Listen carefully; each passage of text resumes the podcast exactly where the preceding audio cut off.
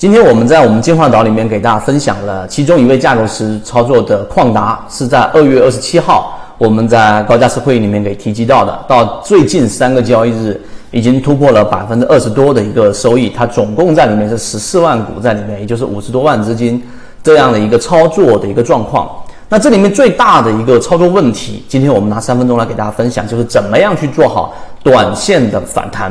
那这个问题呢，其实在之前我们在进化岛里面的何先生的三十分钟模型就已经给大家提及了。今天我们把缠论当中的短线操作反弹的内核交付到给大家。第一个，首先我们要明白三十分钟级别的这一个交易过程当中，对吧？它整体来说是一个小的一个级别，那它必然存在着一个三笔的构成。那这里面有什么东西是可以确定的呢？到底反弹还是反转不能确定，以及出现一个三十分钟级别的这样的一个买点，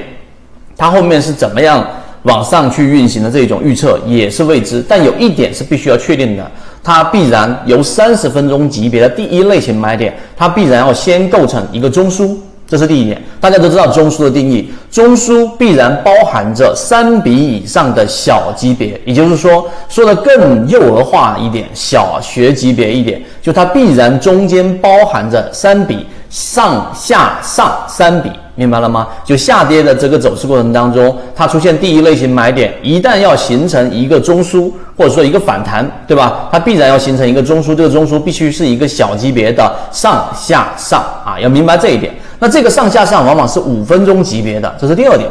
第三点，那我在交易过程当中，在第一笔上的过程当中和第三笔上的过程当中，我没有办法去确定第三笔的上是比第一笔的上更高的，这是肯定的。所以这种情况之下，如果你去做预测，那么所有的预测一旦放入到交易过程当中就没有意义，或者说它们不具有我们说的模型化、复制化的特点。于是你不要去做预测啊，你只能做一个分类来增加我们这个交易模式的确定性。怎么样分类呢？好，我们来看，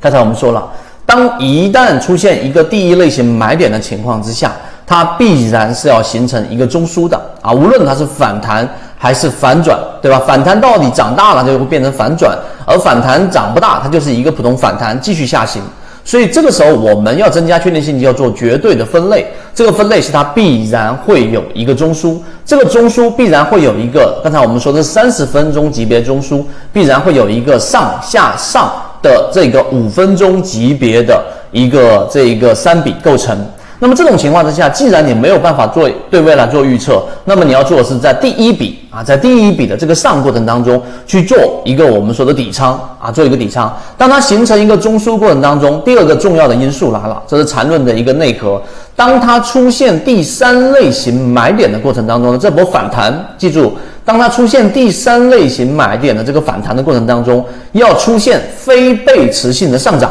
记住，是非背驰性的上涨，它没有发生背驰，没有发生量能衰竭，这个时候就一定要持股。当它生长出第二个中枢、第三个中枢、第四个中枢，当它出现这种连续性的中枢的情况之下，一旦出现小级别的背驰，你才离场。否则，你就顺着这一波利润，顺着这一波我们所说的这一种上涨，这个是趋势，然后去把这一波利润给拿住。这也是为什么我们说其中这一位高价师能够拿得住的一个方法上的技巧上的一个模型。所以，为什么我们说缠论其中最有价值的地方是它其中没有。过多的这种想象成分，而是把它做绝对的分类。而刚才我们所说的这一个分类方法，就是你在第一个上的小级别的这个买点当中去做一个买入，当它出现第三类型啊，第三类型的这一波上涨的时候，在非背驰性的上涨过程中，一定要坚决持股，直到在小级别上，例如说五分钟级别上或者更小级别上出现背驰，你才离场。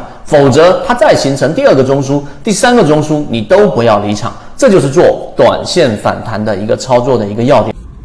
这里给大家讲的只是交易系统当中的精华部分，参与到系统性进化里面，我们会有完整版的视频和图文资料给大家去学习，并且会有实战营辅助大家去理解。如果你也想在股市当中搭建一套完整的交易系统，长期盈利，可以直接添加上我的微信号 ykk 二五六，进入到实战圈子，和你一起终身进化。